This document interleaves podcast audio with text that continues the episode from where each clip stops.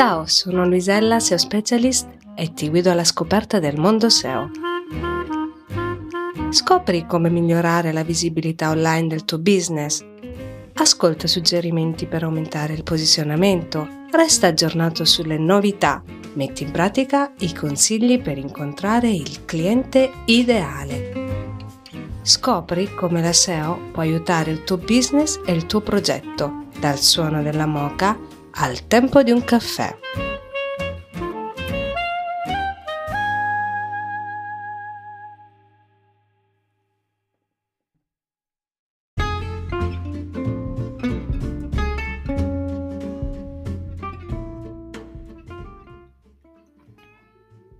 Ciao a tutti, in questa puntata parleremo di Google I.O.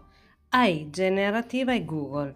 In effetti se ne parla già da un po' e io non ne avevo mai parlato. Come mai? Perché è una notizia talmente rivoluzionaria che ho, ho, avuto bisogno di tempo per elaborare un po' quello che sta accadendo, ma soprattutto per capire, per restituirvi le cose più importanti di questa rivoluzione che è già arrivata. È già arrivata.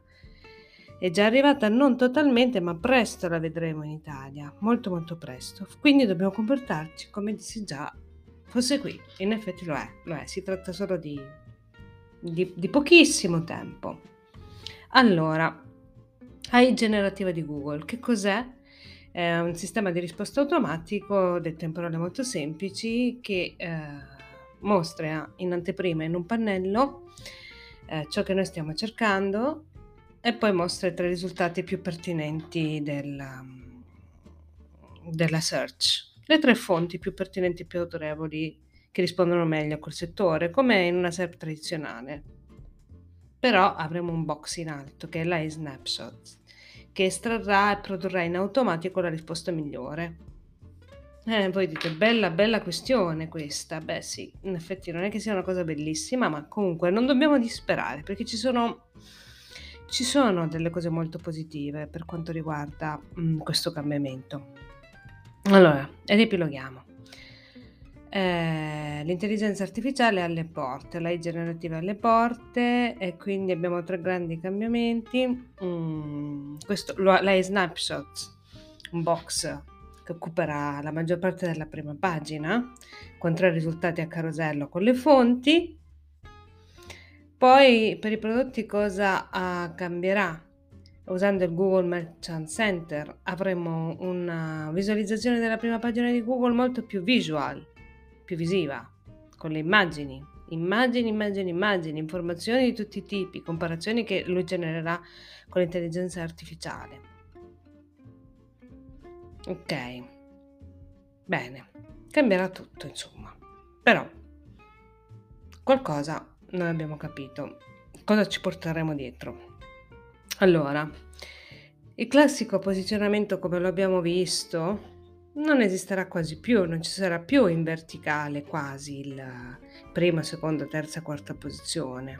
Quindi eh, il sistema delle attribuzioni e del posizionamento cambierà.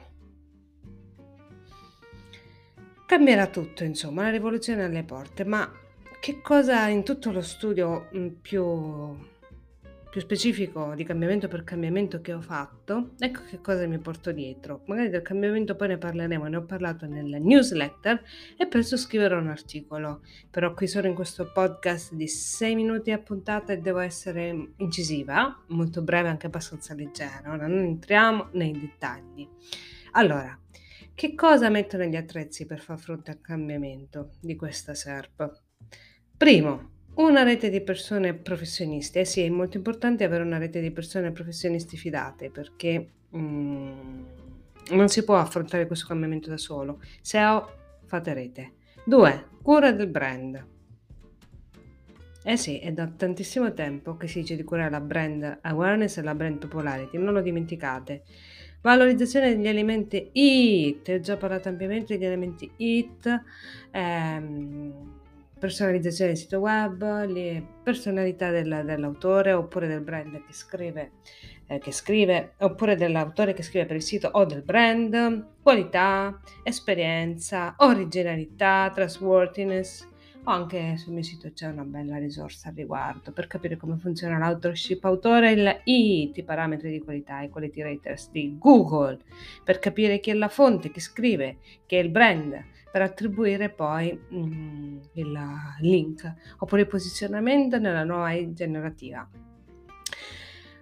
Quarto punto, strategia SEO per i video. Inizierei a pensare ad una strategia SEO per i video. Quinto punto, strategia SEO per le immagini. Sesto punto, uso di Pinterest SEO. Eh, ho, appena parlato di strategia per i video, strategia per le immagini perché avremo un layout visual molto accattivante uso di Pinterest SEO perché lo abbiniamo alla strategia SEO per immagini e cura di Google Lens. Attenzione a Google Lens, risulta veramente importante. È da tanto tempo che si parla di multi-search, search, specialmente con Google Lens. Inserimento di dati strutturati, otto, otto, ottavo strumento che mi porto nella cassetta degli attrezzi per dare più informazioni a Google. Uso di Google Merchant Center per la Search Generative Experience 10 il valore dell'impression. Allora, se il posizionamento non è ai click, non li possiamo quasi misurare perché non sapremo cosa succederà. Beh, il click si misurerà perché quando si clicca resta molto importante l'impression. Quante volte appare il mio sito web? Come appare? Come è apparso? Come video? Con, um, con le immagini? Come appare? Come è apparso con il sito? E soprattutto ricordiamo il potere degli embed, quindi non dobbiamo creare contenuti solo. Il contenuto non è solo il testo, il contenuto è testo, podcast, video, immagini, ehm, risorse di vario tipo come statistiche, interazione, di tutto di più. E tutto questo favorisce anche la IT, cioè eh, da um, autorevolezza ed è un punto in più per, per il brand o per l'autore ad esempio, questo podcast per me è IT, Google sa che è un sito SEO che lavoro, che sono un SEO specialist, ma ho anche un podcast sulla SEO e bla bla bla bla bla bla bla bla bla. Capite? E io ho finito i miei sei minuti, spero di avervi mm, stimolato. Continuate a farmi delle domande, naturalmente ritorneremo sull'argomento, spero che i miei, eh, i miei, il mio eh, mia, i miei attrezzi vi saranno utili. Fatemi sapere cosa ne pensate, cosa si può migliorare e tutto quanto. Un caro saluto!